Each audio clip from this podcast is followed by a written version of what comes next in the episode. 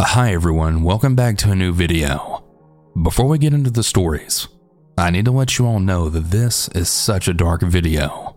There's going to be stories about sexual assault, there's going to be stories about murder, the whole nine yards.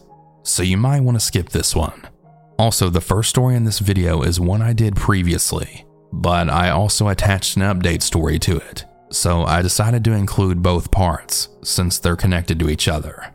Also, this is a collab with my good friend and fellow narrator Goodnite Goosebumps. If you like his narrating, check out his channel. It'll be linked down in the description. I'll also have all the timestamps in a pinned comment if you want to skip any stories. And without further ado, let's get into the stories. And remember to always stay hungry. Major trigger warning for sexual assault. I would like to remain anonymous, and I'm going to be changing his name to avoid him finding out that I shared this story. I will also send screenshots and photos to verify the story, but I don't want them shared publicly. The story is very long. I'll refer to him as John. I met this man when I was around 16, and I became friends with him. That is, until he became obsessed with me and I stopped talking to him because he was scaring me. I've recently found out that he's been lying to me about how old he was back then, and that he at the time was 26 years old, and he had also lied about his name to avoid me being able to identify him to law enforcement, or so I'm assuming. So now I'm almost 30, and I hadn't heard from John in years. I went out for one of my friend's birthdays about a year ago, and she wanted to go to a club. I don't dance, so I was kind of just hanging out awkwardly on the balcony of the club and having a drink. And all of a sudden, I started feeling really out of it. I also want to mention that I'd only had one drink, and I fell down. I don't really remember very much after that, but I woke up in a random motel with blood all over my legs, and no one else was there. For a few days, I didn't know what happened until John started sending text messages saying that he had a really good night with me. And he started saying that we were in a relationship now and that he couldn't wait for the baby to get here. I then realized that my blood had come from my IUD being pulled out of me that night. I can only assume that he somehow got into my phone and got my phone number the night he assaulted me, because we hadn't spoken in years and I had a new number. John proceeded to message me every day on different phone numbers and he would call me 50 plus times a day for months trying to figure out if I was pregnant. But because he never admitted to assaulting me, the police told me they couldn't arrest him without proof. And I still didn't know his real name at this time. One night, though, my best friend came over to my house to spend the night, and then right after she left, a woman was kidnapped right in front of my house. Later that day, John had messaged my best friend on a Facebook account with a fake name and then said, So, what were you two doing last night? I went to the police and I showed them a photo, as well as the messages he sent to her, and they again said that wasn't proof and that he didn't do anything wrong. The harassment continued to the point that I actually had to change jobs because I was so scared that he was going to show up in my work and try to kidnap me. Well, about a month after the kidnapping, John had started calling me around midnight over and over. I then heard something at one of my windows, and I realized that he was trying to break into my house. I called my best friend and the police, and he left when he heard me on the phone with the police. And he called the police as well, saying that I was his ex girlfriend and that he had left a gun in my house that he wanted back. He started sending messages saying things like, Can I please have my stuff back? And I don't know why you're acting like you're scared of me, because we had a really good relationship. The police showed up to my house and I showed them the messages. The police officer texted him from my phone to not contact my number anymore, and they found a loaded gun right outside of my house. He had already left, and he gave the police the same fake name. The messages and calls stopped for about a month after this incident. That is, until I started receiving gifts on my porch. They came with notes attached, telling me how sorry he was that he caused us to break up.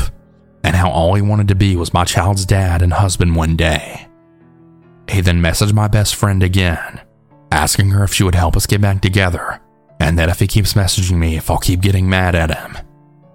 I ended up finding out his real name, and I found multiple charges for assaulting women and kidnapping, amongst other things. The police have told me my only option at this point is to get a restraining order. But no one knows where this man lives, and he doesn't have a job, so it's going to be almost impossible to find him. And that it's not illegal for him to be in my neighborhood or to send messages because he hasn't been served a no contact order. I'll be sure to provide an update if anything else happens in the future. Here's an update. I hope this all makes sense because I was half asleep trying to type it all. I want to start out by saying that I waited over two weeks before I went to the police after the rape because I had no idea what happened or who did it, as I was in a club, and that I never would have suspected that he was stalking me still because I hadn't heard from him in so long. Part of me felt too embarrassed as well. Also, the police officer that I was dealing with who refused to help was the chief of police who was arrested and fired a few weeks ago for misconduct, as well as covering up other cases. I'm gonna send screenshots for proof for Southern Cannibal, but I don't want them shared in the actual video because he's still out there and it has my hometown in them. Since I sent the story in, John has called me off using no caller ID multiple times and I wasn't answering the calls, and he also sent me a few text messages. The head officer told me not to block the number to show that he's not going to stop. He then offered to pay people in my friend group slash friend list on social media to help him talk to me or get to me because he's trying his best to leave me alone, but he just can't stop thinking about me every second of every day. His words.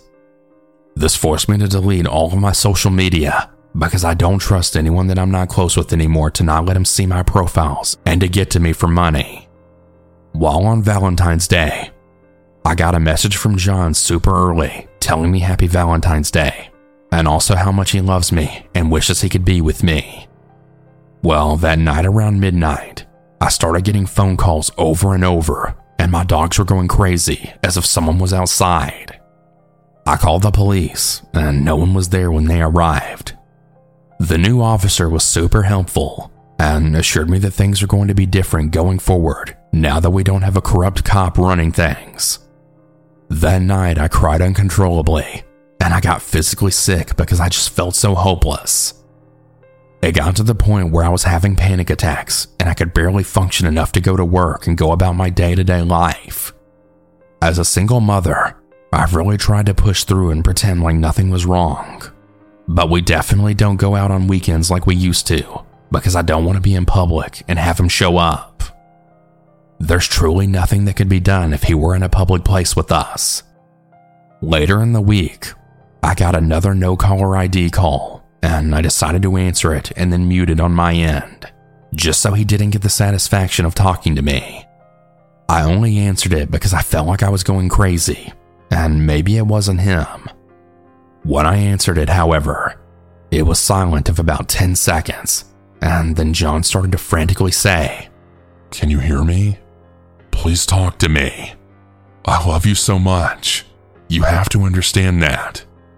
I don't know why you're acting like you're so scared of me. While he was talking, I could actually hear him right outside of my house. I called the police, but again, he left before they got to my house again. He then sent me pictures of his child who he had abused, covered in bruises, and then said, When you talk about being scared, this is what scared looks like.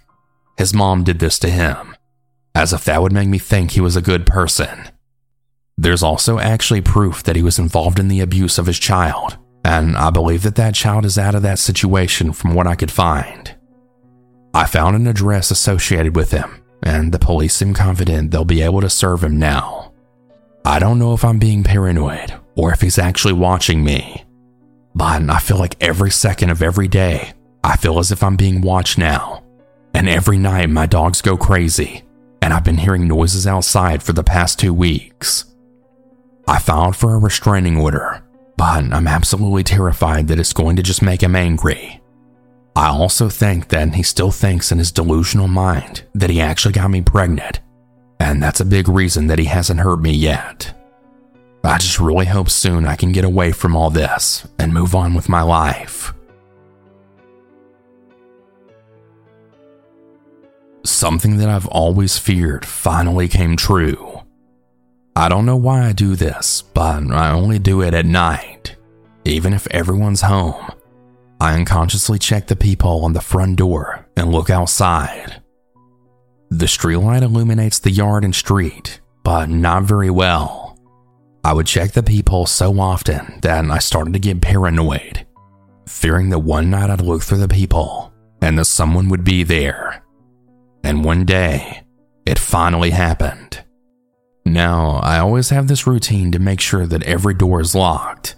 The basement door, doorknob and deadbolt lock, then walk back to the end of the house, and same thing. Bag doorknob and deadbolt lock. I then walked to the front door, peeped through the peephole just to make sure the outside lights were off. This time, however, when I peeked, I froze. The porch light was on, the yellow bulb lighting up a figure's face, hunched over with widened eyes, staring straight back into my own. My fear calmed only slightly, with the relief of knowing he can't look back in through the peephole. With that adrenaline, I then reached slowly for the knob, slowly turning it to see if it was locked without making a sound to alert him. Fuck. It was unlocked. I was staring down at my hand, gripping the knob, and then slowly let go. And when I looked back into the peephole, he was staring at the knob on the outside. He slowly turned the knob, then swung the door open. The chain at the top of the door stopped him from opening the door fully, but it was still cracked open a little. The sound woke up my mother, and she came running out of her bedroom. The man on the other side of the door then reached inside through the crack of the door and grabbed my arm. I screamed so loud that it could have shattered the glass on our windows. My mom then went and grabbed my brother's baseball bat and then swung it down into the man's arm. There was a heavy thunk of the bat hitting both the door and the man's arm. His screams of pain were loud enough to wake up my neighbors. He then pulled his arm back through the gap in the door, then ran off. Both my mom and I then slammed the door shut and then locked it. My brother had woken up shortly after all of this, and he was just as panicked as we were. I didn't sleep well after that, but lucky for us, the man was caught. He was actually arrested and taken to the hospital due to my mother breaking his arm when she hit it with the baseball bat. He was apparently a fugitive running from the police for possession of controlled substances as well as breaking and entering and also assault and attempted murder as well. To this day, I'm so glad that our door had that chain lock for the extra security and for my mother's quick reactions. Thank God for that.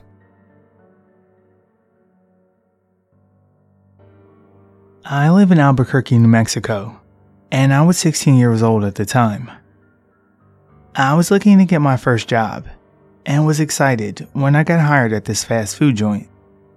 However, I dreaded my job after some time working there, but some close coworkers kept me longer than I intended to stay. I had already been working there for around six months when my manager had rehired an old employee from long before I worked there. I remember being excited that there was going to be a new employee around my age working there, as only one other employee was my age and we didn't have very many shifts together. This new employee's name was Chris.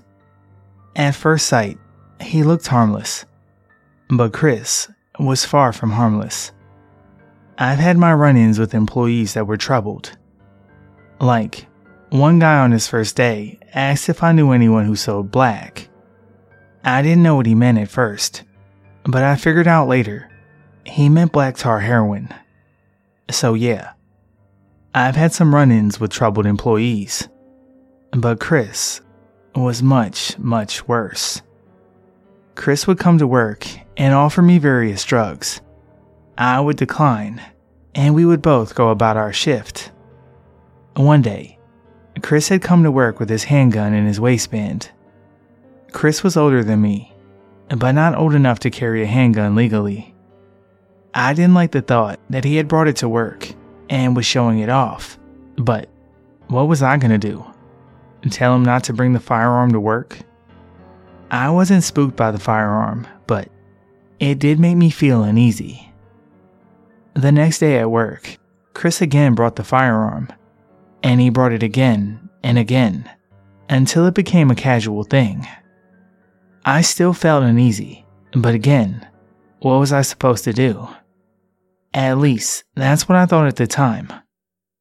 I now know that I could have reported it to my manager or another authority, but I was gullible and not in the best state at the time. As Chris bringing his handgun to work became a casual thing, he would show it off, like he was better than us because he brought his gun to work. He treated it like a toy, like a Nerf gun or something. I was never spooked until Chris had pointed the freaking thing at me. He thought it was funny and was laughing, but I was terrified. I've grown up around firearms and knew how much damage one could make. And that shift goes on, and the next one comes, and I didn't experience anything else like that with Chris. A month goes by, and I'm on my shift as usual, and I noticed that Chris was supposed to come in today, but he wasn't here. I ask around, but no dice. No one knew where Chris was. I remember being angry as we were already short staffed and it was rush hour. I finish my shift and come in the next day. And that's when my other coworkers told me something that shook me. My coworker Chris had shot and killed another guy. I was baffled, a loss for words. I didn't understand why. I got off my shift and checked the news that night, and sure enough, Chris's mugshot was on the screen. Chris is going to be put on trial for the murder of Ryan Costello. Chris's girlfriend also claimed that he had killed another guy about a year prior, but I'm unsure if this is true.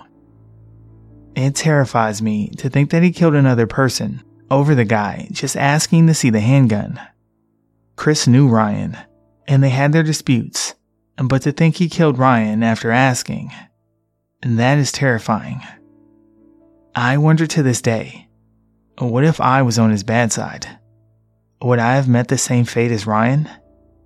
I feel guilty because if I had reported Chris, Ryan may still be alive today.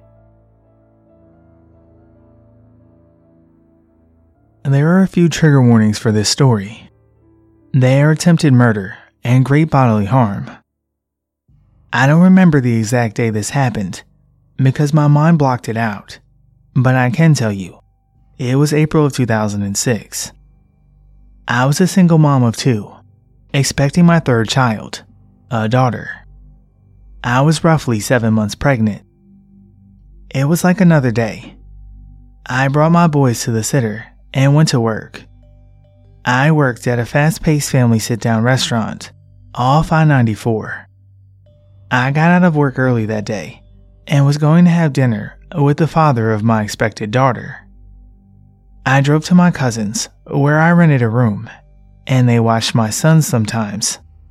Nothing was really wrong, but something felt off.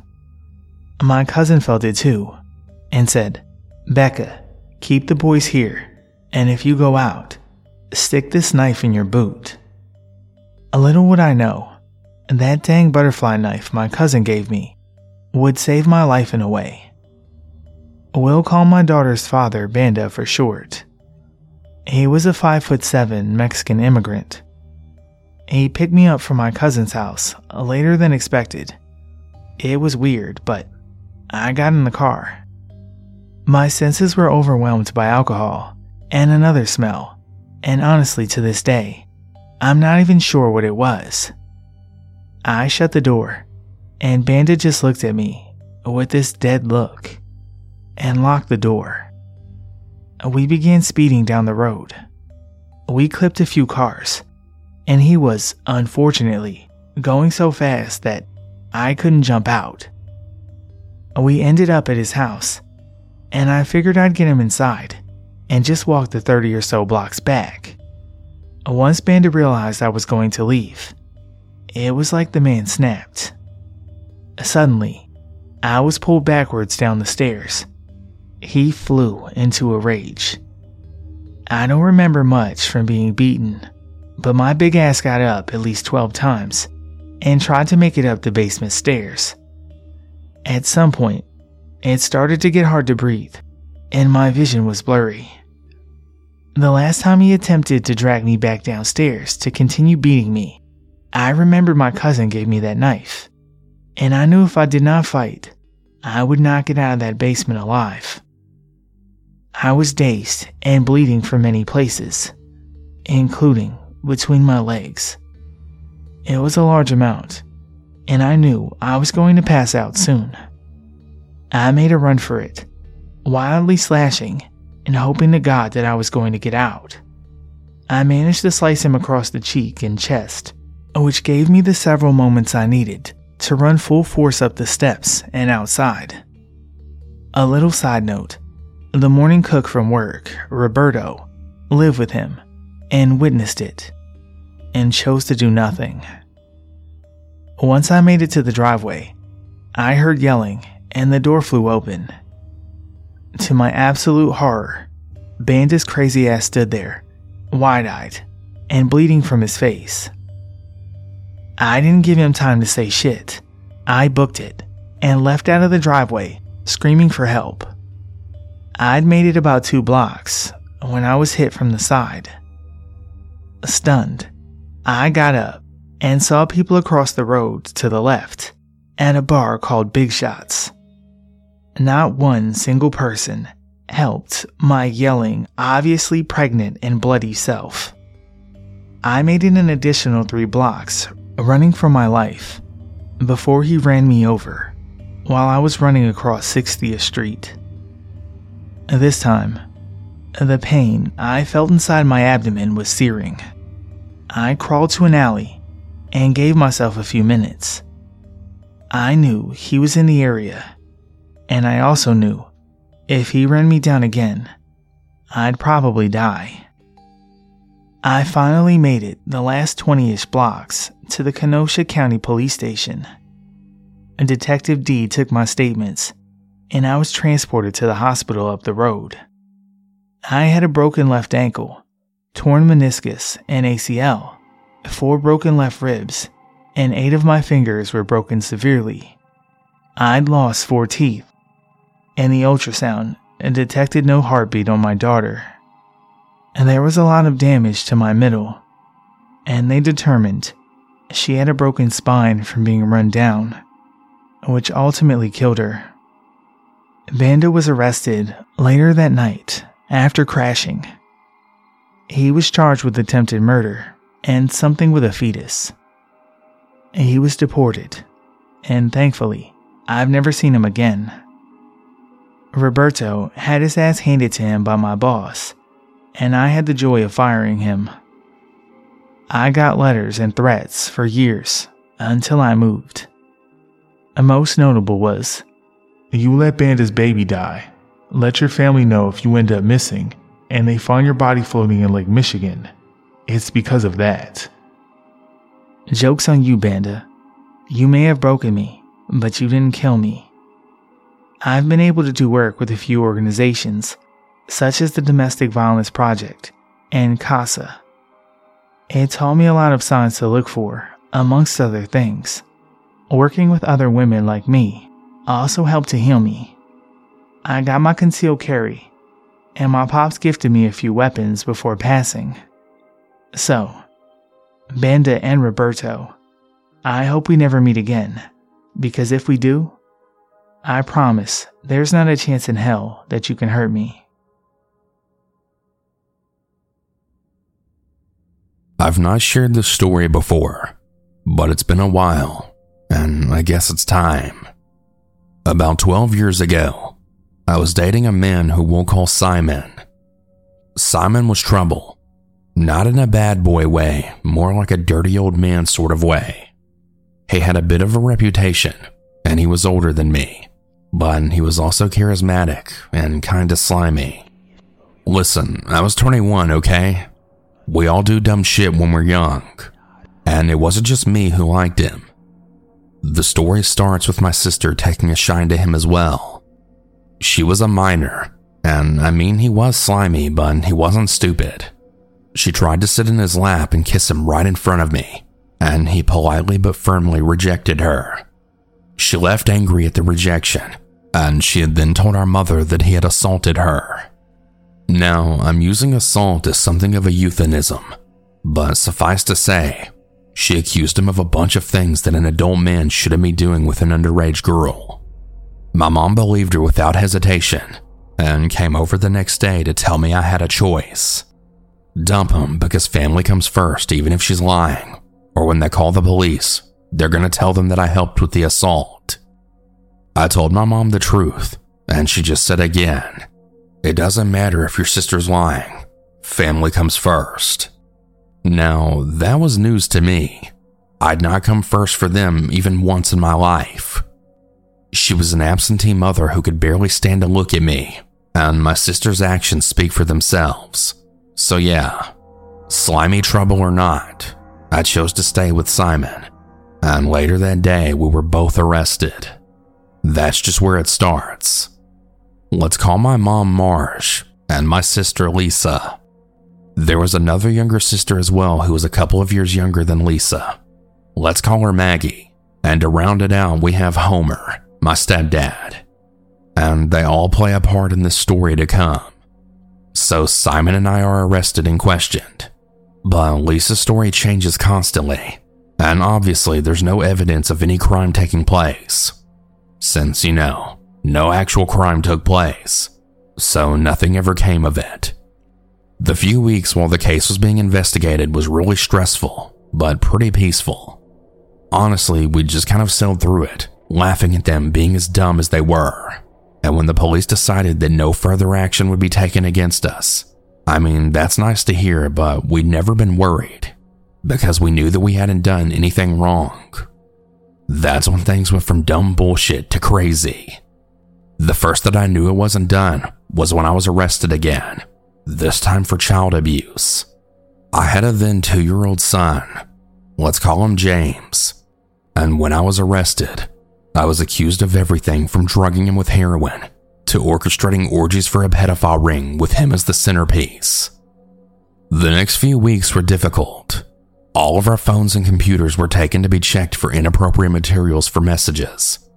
My son's breakfast and sippy cup were taken to be tested, and in addition to the arrests, we then had to deal with children's services, which is a whole story in itself. And we also had a hospital visit so that they could check my son for signs of abuse. I don't know if you all know how they check kids to see if they've been molested, but I don't want to detail it. But suffice to say, it's really uncomfortable, and James was having none of it. In addition to all of the accusations against us, the family started making similar claims about literally any local friends and neighbors who didn't side with them against us. My immediate neighbor was arrested the day after I was on similar allegations. My best friend was questioned under caution after being accused of being a part of the child abuse ring that Simon and I were apparently running. And even the local police officers and those involved investigating into missing Lisa's assault claims were also accused of being in collusion with me. It was fucking ridiculous. Lisa wasn't lying. Obviously not. The police were just all child abusers protecting their own. Me and Simon. When nothing ever came of the second arrest either, it got even worse. The ensuing siege lasted for a year, and honestly, I've really blacked out a lot of it. I remember Marsh throwing a Molotov cocktail in my two year old son's bedroom window one night. And I remember finding out that the family had been contacting the other families in my housing unit to try and get them to all to leave on the same day so that they could all burn down the unit with only myself, Simon, and my son James inside of it. I remember finding missing child posters for my son with a picture of Lisa holding him, with the claim being that James was her son and I kidnapped him. There were Facebook groups doxing us and making all sorts of calls to violence against us, as well as the local police, including calls to the general public to take my son from me if they had the chance, and to also return him to his real mother. That actually happened either once or twice. It sounds daft that I don't remember, but dissociation is a wonderful thing. I remember I had to have a member of staff or police officer walk us to the nursery anytime James was to attend because we couldn't leave the house alone. I remember once when a postman tried to deliver a package, but we didn't hear the door, so he came around back, and I thought someone was trying to break in, and I had an anxiety attack that lasted so long I was hospitalized. I remember police officers doing our grocery shopping with us for the same reason. It sounds really extra, but it really was that severe. We were also attacked in the street several times. Marge and Homer always seemed to know when we were away from the house. It turned out that they had actually networked with a lot of our neighbors and a lot of Lisa and Maggie's friends to do exactly that. We were watched constantly by kids playing outside in the street, as well as the neighbors in the same unit or across the way, and anytime we left the house, Marge would be contacted. They were stay at home parents, and it was a small town. So, no matter what we were doing, they could track us down fairly easily, especially since we didn't know who was following us. I also remember being arrested again, but I don't remember much about it. Something to do with an acquaintance blaming us for a suicide attempt. I remember medication that messed with my head and made me sleepwalk. I remember trying to kill myself once though I know I actually tried twice. Eventually, though, we were actually able to move away. We didn't have any family we could go and stay with, and we didn't have any means to move. We were just sort of at the mercy of a home swap system, since that was the quickest way to get gone. We finally found a place in town we'd never even visited before, and we agreed to move in without even seeing the place.